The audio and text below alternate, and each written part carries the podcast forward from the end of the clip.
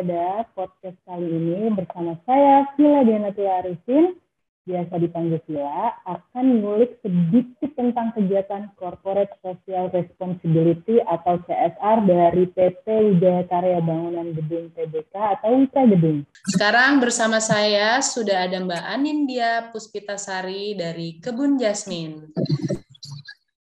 Uh, jadi singkat cerita nih, Jerian, CSR Wika Gedung kemarin sempat memberikan mesin pencacah sampah dan air bersih ke kebun jasmin di Bandung. Penasaran kan apa sih sebenarnya kebun jasmin itu dan siapakah Mbak Anin itu? Yuk langsung aja kita ngobrol santai dengan Mbak Anin. Ya. Assalamualaikum. Waalaikumsalam. Apa kabar Mbak Anin? Alhamdulillah sehat Mas Vila. Alhamdulillah. Sekarang yang paling penting tuh zaman sekarang sehat-sehat aja ya Mbak ya. Kondisi iya, lagi betul. kayak gini. Perkenalkan sebelumnya nama saya Anindya Puspitasari, biasa dipanggil Anin. Sebelumnya saya perkenalkan dulu tentang Jasmine-nya ya. Iya, Jasmine ya, itu apa sih? Uh, Jasmine itu sebetulnya kawasan yang pertanian terintegrasi. Jadi disebutnya kenapa Jasmine Integrated Farming karena di sini itu uh, kegiatannya terintegrasi gitu antara berbagai sektor yaitu pertama sektor pertanian, ada perikanan, ada peternakan, juga uh, tentang lingkungannya juga ada di sini gitu. Jadi titik mulanya dari uh, sampah, sampah itu kan uh, permasalahan yang uh, cukup pelik ya, terutama di Bandung mengingat waktu tahun 2005 sempat ada Bandung Lautan Sampah, mungkin ingat teman-teman semua. Ya. Waktu itu ada ledakan di TPA TPA Lui Gajah.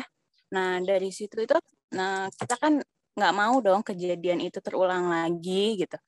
Tapi gimana sih gitu caranya solusinya supaya sampah itu bisa selesai di tempat gitu loh, nggak perlu uh, misalkan kita apa harus uh, menambah beban TPA yang luasnya cuma segitu-gitu aja, sedangkan sampah kita makin hari makin ber, bertambah gitu bukannya berkurang kan produksi sampahnya.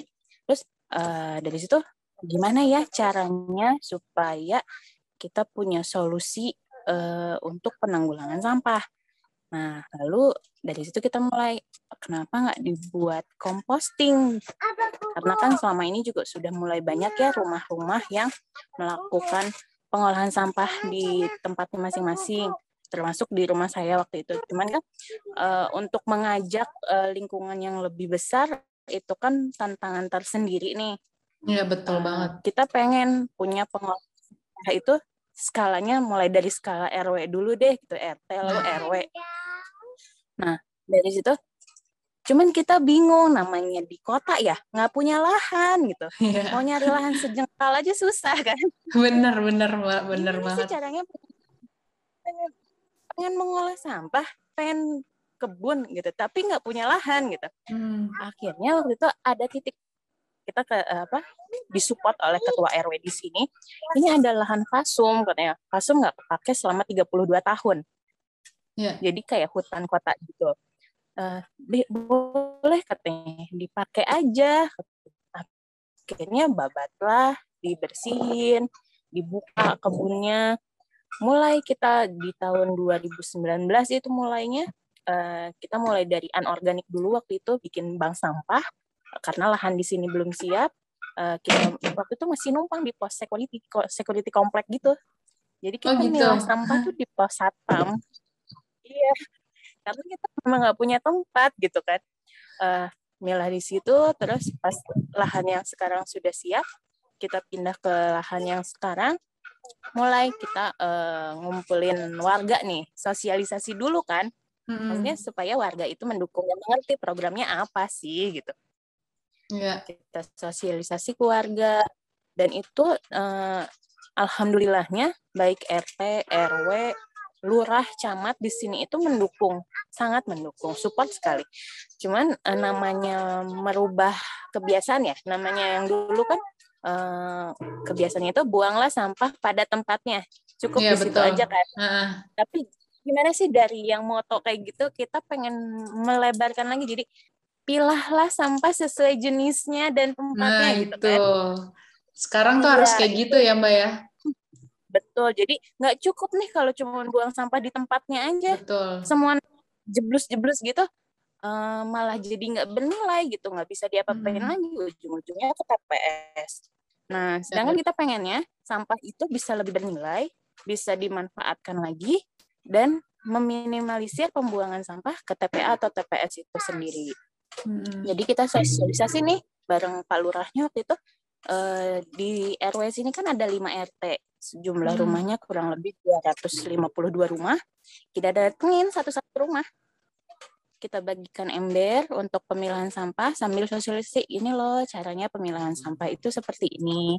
Sampah apa aja sih yang termasuk sampah organik, sampah anorganik itu apa aja harus digimanain gitu. Terus jadi uh, sekalian edukasi gitu ya Mbak ya. Jadi kita edukasi ke setiap rumah hmm. satu RW selama waktu itu satu minggu full bareng Pak Lurah. Iya, iya. Juga jalan kaki nih keliling gitu.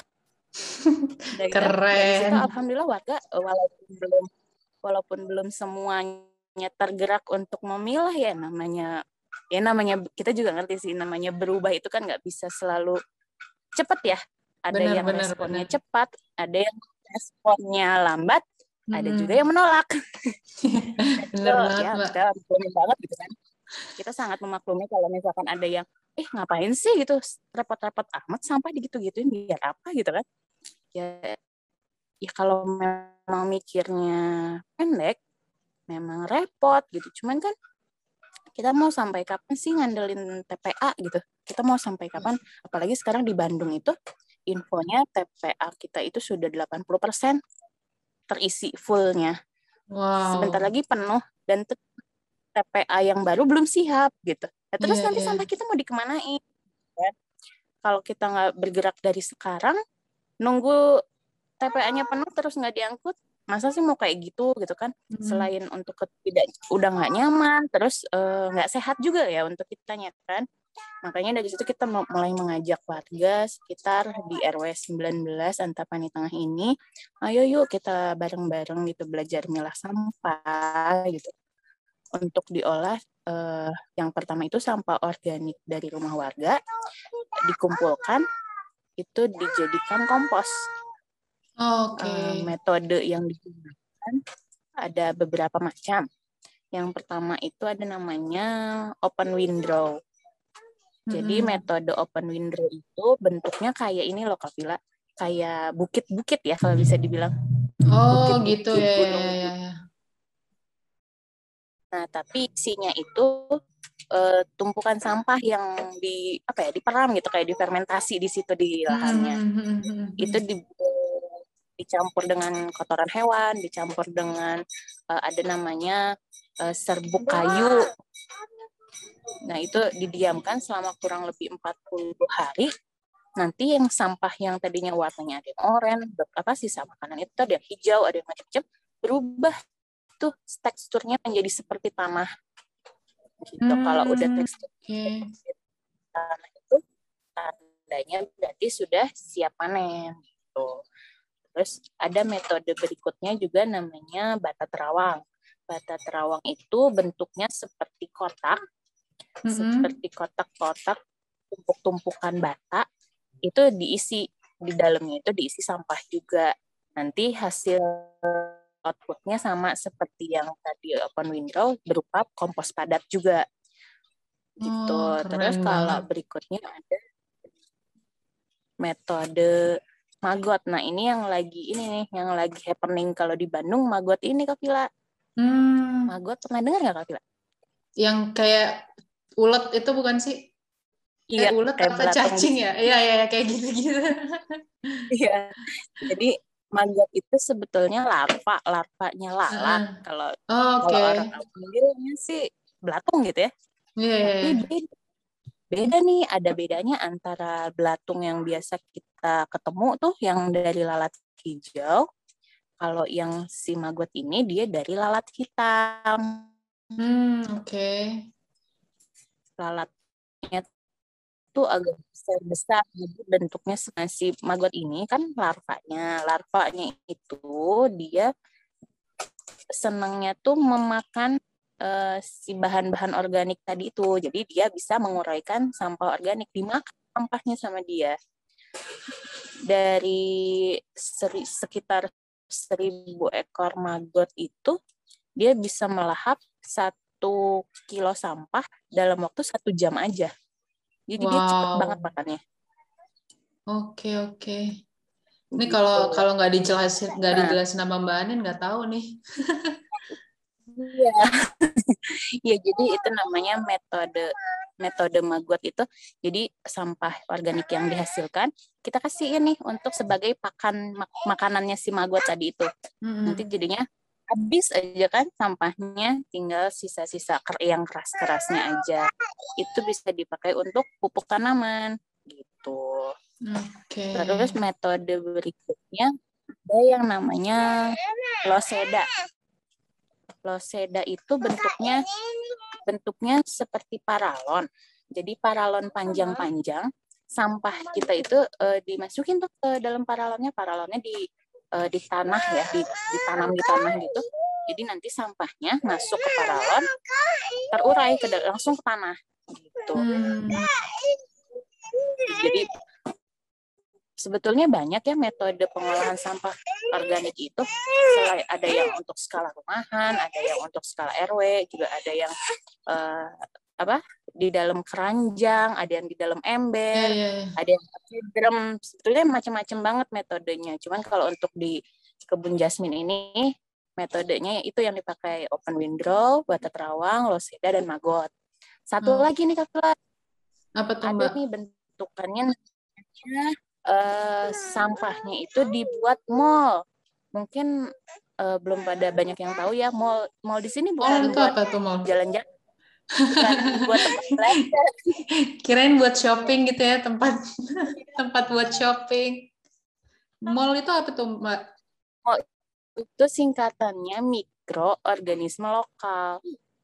Oke. Okay. Nah, kenapa sih disebut mikroorganisme lokal itu? Jadi dia itu dalamnya tuh banyak mikroorganismenya yang nanti kalau misalkan ke tanah itu diaktifkan jadi kalau untuk ke tanaman pengaplikasiannya sebagai pupuk organik cair. Tapi kalau hmm. untuk ke sampah dia sebagai dekomposisi jadi mempercepat penguraian sampah dan mengurangi bau sampah itu sendiri. Gitu. Okay. Keren keren. Jadi kalau keren, udah keren. pakai mau itu uh, jadi lebih cepat ya penguraian sampahnya dan nggak bau gitu. Karena yeah, kan yeah, yeah. namanya kita perkotaan di mana lahannya sangat terbatas dan kita juga ini tempatnya berhimpitan dengan rumah-rumah warga, pengennya kan pengolahan sampahnya itu tidak menimbulkan bau karena kan hmm. nggak nyaman ya kalau sampai kecium ke rumah warga ini kok bau banget sih apaan gitu. Hmm, Jadi bener, kita pakai mall itu. Oke, nah, gitu kan. nah aku boleh nanya kan nih Mbak, kalau seandainya ini ada ada Wegerians, Wegerians Boleh. maksudnya uh, warga yang emang mau ikut untuk ngumpulin sampah organik atau anorganik gitu kan, terus ke kebun jasmin, itu boleh nggak sih selain uh, warga dari RW 19 Antapani Tengah ini? Boleh Kak Vila, karena kita juga kan di sekitar sini ada yang di tempatnya belum punya tempat pengolahan sampah atau mm-hmm. belum punya bank sampah gitu. Nah, e, dari terutama RW-RW sebelah ya yang iya, dekat-dekat yeah, yeah, yeah. gitu. Itu ada juga yang ngedropinnya ke sini gitu. Cuman memang kita belum bisa ada sumber daya untuk menjemput ya. Jadi mm-hmm. mereka Jadi harus datang. harus datang ya, Mbak. Nah, bahkan ada yang dari luar Antapani juga ada yang ngirim sampah ke sini digojekin loh. Oh, keren banget. Berarti ini kayak emang harus harus sering-sering uh, sosialisasinya ya, Mbak ya. Jadi orang aware gitu kalau kebun jasmin bisa tuh nerima sampah anorganik atau organik gitu kan. Betul, betul. Iya, betul. Nah, terus Mbak, aku boleh nanya lagi ya. Apakah boleh nih jika orang umum nih ya ikut kegiatan di kebun jasmin atau kita kayak mau belajar metode-metode yang diterapkan di kebun jasmin. Terus caranya gimana sih? Apa dipungut biaya dan lokasi detailnya itu kebun jasmin tuh di mana tuh Mbak? Oh, Oke, okay. mulai dari lokasinya dulu ya. ya. Jadi kebun jasmin ini lokasinya itu RW 19, Kelurahan Antapani Tengah, Kecamatan Antapani, Kota Bandung. Mm-hmm. Nah, untuk uh, misalkan ada yang berminat gitu ya, pengen main-main ke sini, pengen belajar itu kita terbuka banget dan sampai saat ini semuanya free, kita nggak pungut biaya apa pun, mangga okay. datang aja main, tapi konfirmasi dulu sebelumnya khawatirnya kan kitanya lagi nggak di lokasi atau yeah, yeah, jadi uh, better uh, kita dulu via WhatsApp atau IG. Jadi nanti kita janjian dulu nih mau datangnya hari apa, jam berapa gitu. Jadi gini Kak Vila, aku ada cerita juga ini ya. Ya, apa tuh? Eh, di nah, Jasmine ini di Kelurahan Antapani Tengah itu kan merupakan pilot project kawasan bebas sampah. Mm -hmm. Nah, di Kelurahan Antapani Tengah itu ada 24 RW. Nah, kita tuh punya program pengen semua RW itu juga melakukan uh, minimal pemilahan sampah dan pengolahan sampah gitu. Waktu itu pada datang tuh perwakilan dari 24 RW itu ke sini semua pengen belajar bareng-bareng gitu kita sharing gimana sih caranya gitu untuk uh, bisa mengolah sampah dan dimanfaatkan untuk berkebun. Hmm. Uh, Alhamdulillah itu dari 24 RW itu uh, responnya sangat baik dan mulai apa ya kita kayak menularkan virusnya nih udah uh, beberapa lokasi yang mengadop uh, kegiatan kita. Jadi mereka juga uh, pulang dari sini itu bekal ilmu bekal pengalaman uh, diterapkan di tempatnya masing-masing gitu. Jadi kita terinspirasi juga ya. Kita pas dengar kabarnya mereka tuh pada infoin kan difotoin ini kita udah mulai kata eh kok ternyata kok ini bisa juga gitu nyon men, apa ya istilahnya jadi contoh gitu untuk orang okay. lain kita jadi keren, uh, keren. kalau misalkan ada yang pengen gitu ya ke sini main untuk belajar atau sekedar sharing-sharing aja gitu itu sangat dipersilahkan banget gitu silakan datang aja. Nggak perlu takut dipungut biaya nggak perlu ditak apa takut suruh bawa makanan enggak kok. Saya aja belum sempet tuh mampir ke kebun jasmin mbak.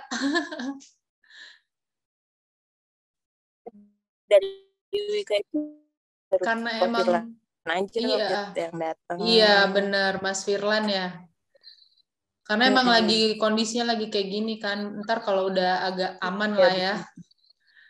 agak aman iya, kan nanti Kapila main. saya main. bener main ntar mbak. Soalnya pengen banget tuh bisa belajar belajar yang kayak gini nih keren. Terus iya, uh, ya. iya. Kalau untuk produk yang dihasilkan sama kebun jasmin ini apa aja nih mbak? Kalau untuk produknya itu yang udah mulai dijual nih yang mm -hmm. pertama kompos itu komposnya kompos padat hmm, yeah dipakainya untuk uh, campuran media tanam ya untuk berkebun. Tapi kalau misalkan nggak dicampur juga sebetulnya nggak apa-apa karena kan di sini udah ya udah terurai dengan tanah. Terus kedua, yang kedua itu uh, yang mall tadi itu, tapi mallnya yang bukan mall tempat tadi. shopping ya, ini mall mall itu organisme lokal. Tuh dengerin gitu. Wegerians bukan Kita tempat belanja ya mallnya. Iya, jadi mall itu kita sudah mulai pasarkan juga. Uh, yang berikutnya uh, hasil dari berkebun di sini sendiri sayurannya, sayur mayur, hmm. buah-buahan ada ada juga nih yang kita jual tapi uh, karena kita di namanya di perkotaan lahannya terbatas jadi kita skala berkebunnya juga belum besar Kalkila jadi yeah. Iya. uh, hasil kebunnya ya buat warga-warga sekitar aja dijualnya hmm. Gitu. Ya, ya, ya, yang ya, ketiga nih yang tadi yang maggot tadi itu yang kayak belatung itu, ya. uh, kan kita budidaya di sini. Uh, hasil pertama maggot itu pertama kan dia menguraikan sampah. Terus sisi sisa-sisa sampahnya itu bisa untuk pupuk di kebun kita. Yang ketiga si larva yang remajanya itu hmm. sangat disukai oleh hewan-hewan kayak oh. ikan, oh. ayam itu jadi sebagai pakan alternatif hewan, hewan ternak maupun hewan peliharaan, unggas atau reptil itu seneng banget ya sama maggot karena uh, proteinnya itu tinggi banget. Jadi oh, iya. uh, favorit hewan-hewan. Jadi kita uh, untuk memperpanjang masa simpannya, maggot itu kita keringkan, disangrai, terus kita jual dalam bentuk dry maggot gitu. Oh, bisa gitu ya. Kirain Dan selain harus hidup gitu. Enggak, bisa bisa dikeringkan terus kita jual. Jadi kan kalau yang kalau yang basah kan agak susah ya dikirim-kirimnya. Gitu. Iya, benar-benar. Makanya kita jual yang kering. Uh, selain untuk pakan itu ternyata ada nih beberapa komunitas yang hobi mancing, terutama bapak-bapak ya. hmm, ya. Iya, iya, iya. Itu banyak banyak banget testimoninya katanya hasil mancingnya jadi lebih mantap nih setelah si pakan umpan pancingnya itu dicampurin sama maggot. Oh iya iya iya. Gitu. Keren. Jadi nggak cuma buat ibu-ibu aja ya, malah bapak-bapak. Bermanfaat untuk bapak-bapak. juga sekarang mulai mulai ke ke kebun untuk cari ada maggot nggak Nah terus kalau untuk yang hewan-hewan, eh untuk hewan peliharaan ya, kan banyak nih kayak uh, komunitas yang senang pelihara ikan kayak arwana atau hmm. lohan kayak gitu. Yeah. Nah, bisa juga dikasih ini sebagai alternatif pakannya gitu yeah, karena yeah, kan yeah. kalau yang apa kayak yang pelet-pelet yang itu kan sebetulnya itu ada campuran bahan kimianya ya. Kalau hmm. dengan maggot ini kan insya Allah 100% pakan hewan kita juga alami dan organik gitu. Iya, yeah, yeah. Apalagi pas ya Mbak, zaman sekarang kan lagi COVID gini di rumah aja itu muncul hobi baru yang suka nanam Betul. tumbuhan lah, terus atau enggak pelihara ya, ikan. Betul, makanya ya, pas sejak, banget. Sejak pandemi ini memang uh, uh, ini ya permintaan pasarnya itu alhamdulillah meningkat gitu. Oh iya iya iya. Iya karena itu muncul hobi-hobi baru. Sebenarnya mungkin bukan hobi baru, cuman buat masyarakat itu baru gitu. Karena nggak ada iya. kegiatan iya. di rumah kan. Ya, di rumah aja. iya, di rumah aja. Nah, terus ini nih Mbak, uh, kemarin kan sempat dari Wika Gedung uh, support untuk mesin pencacah sampah dan air bersih tuh Mbak. Nah, manfaat betul, untuk betul. kebun jasminnya sendiri itu seperti apa, Mbak? Itu manfaatnya luar biasa banget, Kak Vila, karena uh, selama ini kan uh, kita itu swadaya ya uh, hmm. untuk semua kegiatan yang berjalan di kebun itu swadaya. Sedangkan uh, untuk pengadaan air bersih itu kita istilahnya kita belum mampu nih ya kan itu yeah. uh, biayanya nggak nggak cukup 100 200 ribu ya itu kan lumayan. Iya yeah, benar mbak. Nah kita itu selama ini untuk kegiatan berkebun dan untuk apa uh, pengolahan sampah di kebun jasmin sebelah kebun kita itu kan ada SD. Hmm. Kita tuh airnya minta kak situ. Oh iya. Jadi sebelum sebelum ada bantuan dari Wika Gedung itu kita tuh airnya nebeng ke SD sebelah.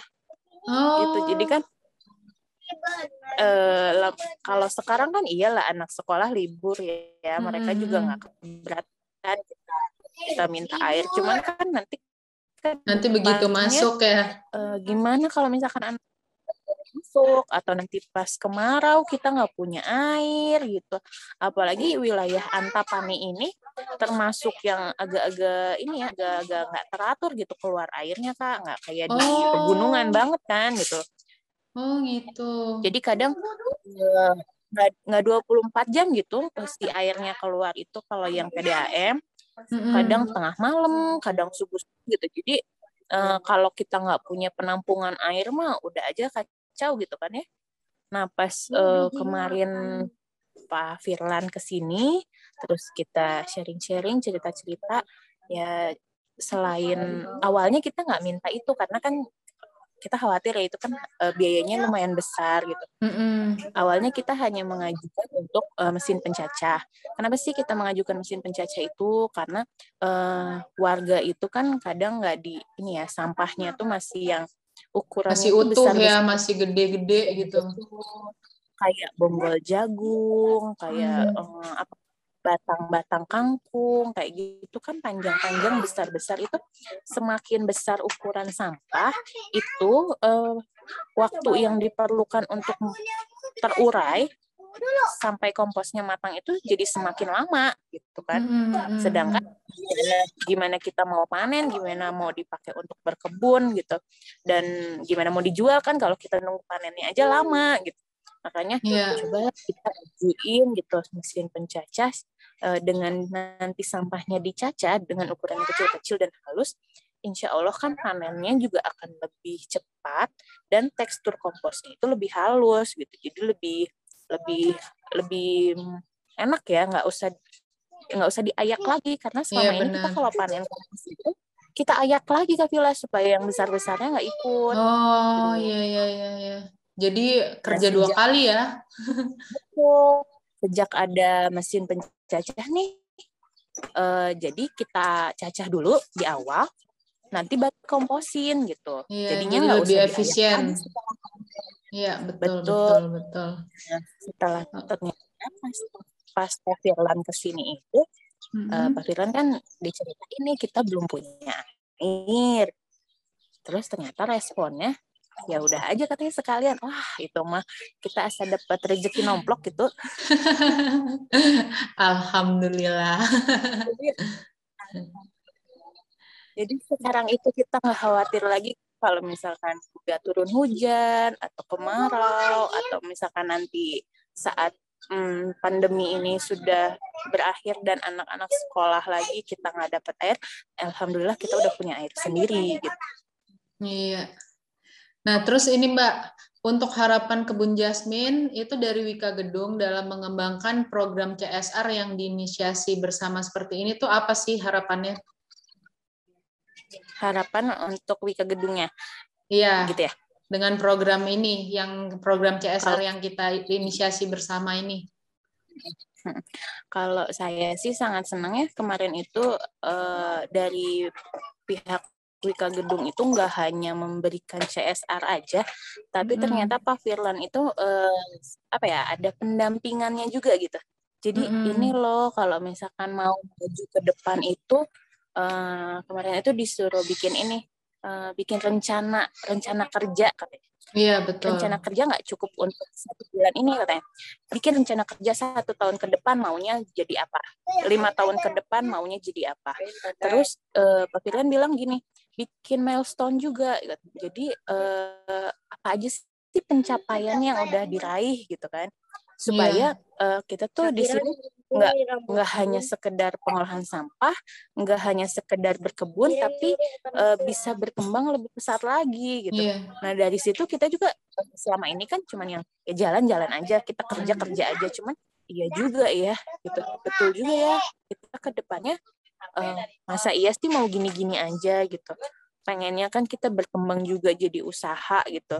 Hmm. uh, yang molah atau yang kompos kita pengennya uh, bisa pemasarannya lebih luas lagi gitu dari uh, masukan yang diinfokan dari Pak Firlan itu uh, jadi insight tersendiri untuk kita gitu untuk ya kita harus mulai mulai ini nih mulai kerja dari sekarang gitu supaya yeah. supaya uh, usaha kita nggak cuma jalan di tempat aja gitu. benar, itu benar. yang uh, menurut menurut saya membedakan uh, eh, CSR yang Wika dengan yang itu kan banyak juga tuh yang mendapat CSR hmm. tapi CSR-nya itu hanya yang ya sekedar ngasih aja gitu. Nggak ada pendamping atau nggak ada ya, insight insightnya gitu. Makanya kok oh, kalau kalau dari Wika gini ya CSR-nya terus uh, soalnya ini sih mbak ada, kalau untuk di CSR sendiri itu kan ada yang uh, programnya tuh kalau bisa yang berkelanjutan mbak.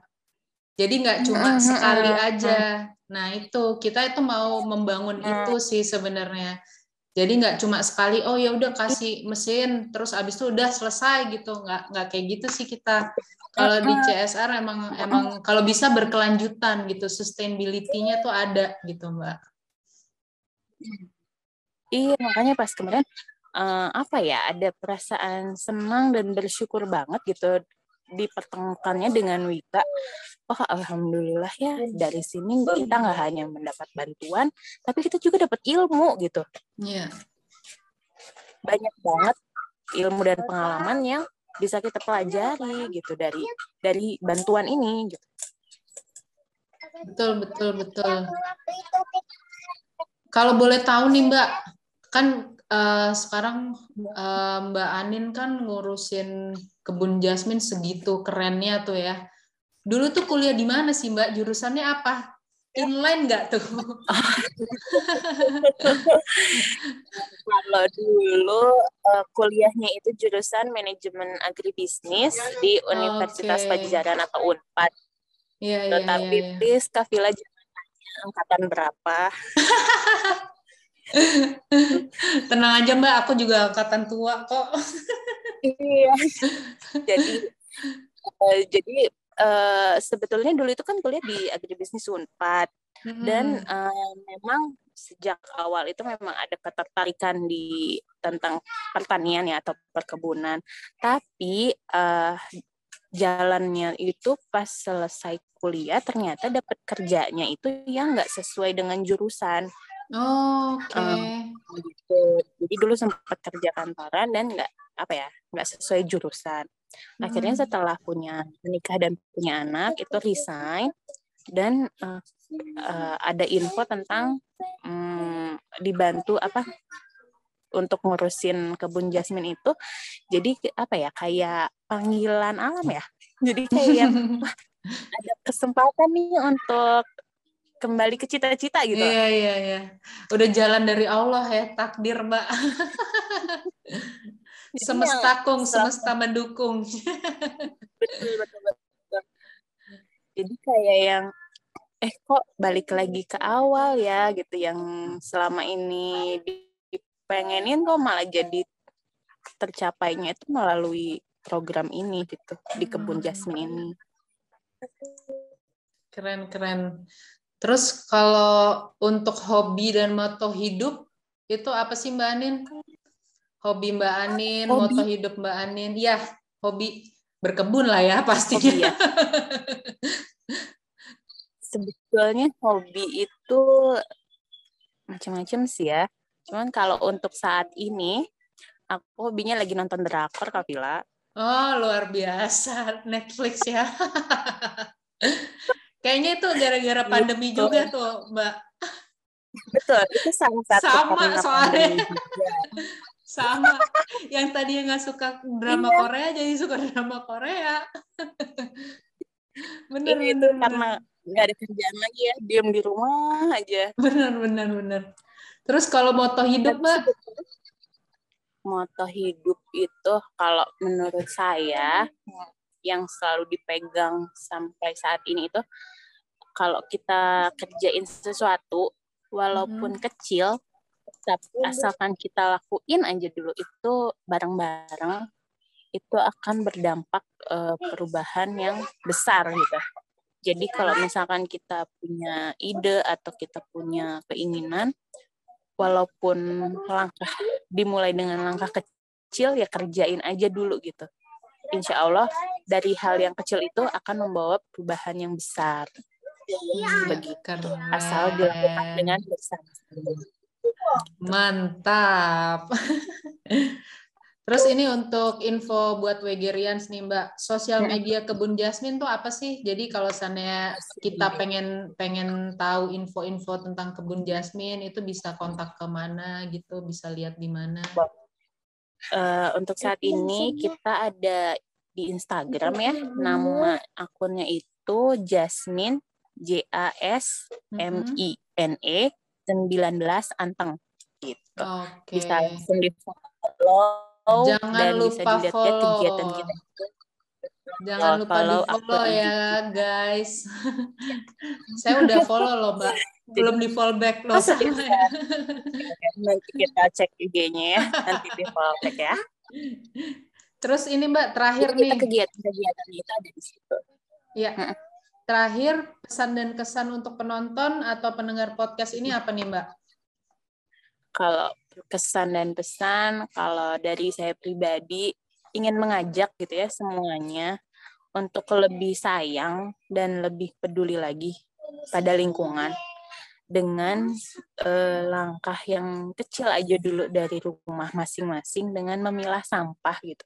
Karena titik utama dari permasalahan sampah yang sekarang kan nggak hanya di Bandung ya, di Jakarta, di Depok, di mana-mana pasti sampah itu uh, jadi permasalahan bersama gitu. Kalau misalkan ya, kita nggak mulai dari sekarang kita kita nggak mulai dari diri sendiri mau kapan gitu mau nunggu buminya tenggelam sama sampah gitu atau gimana jadi hmm, yuk banget. mulai dari sekarang mulai dari diri sendiri kita bareng-bareng pilah sampah dari rumah dan kalau misalkan sudah terpilah tapi ternyata lingkungan sekitarnya belum mendukung untuk misalkan petugas sampahnya yang narik sampah ke rumah itu belum terpilah uh, yuk kita uh, keluarkan sumber daya kita dulu gitu. Kita setorkan ke bank sampah atau yang komposnya bisa kita komposkan di rumah masing-masing supaya yang udah kita pilah di rumah jangan sampai tercampur lagi gitu di TPS-nya. Benar, benar, benar. Oke, mungkin sekian dulu nih Mbak Anin ngobrol santai kita. Jangan kapok-kapok ya Mbak, kalau nanti kita undang lagi atau nanti kita yang main ke kebun Jasmine. Kalau memang keadaan sudah membaik, Mbak. Yep. Maaf ya Mbak kalau ada salah-salah kata. Terima kasih banyak atas waktu Mbak ya, Anin. Maaf nih ganggu hari Jumatnya. Oke, okay, Gerian, stay safe and stay healthy. Patuhi protokol kesehatan. Saya Sila Diana Tuarisin dan Mbak Anindya Puspitasari pamit undur diri dulu. Wassalamualaikum warahmatullahi wabarakatuh. Sehat-sehat ya Mbak Anin. Kapila juga sehat ya. Ya.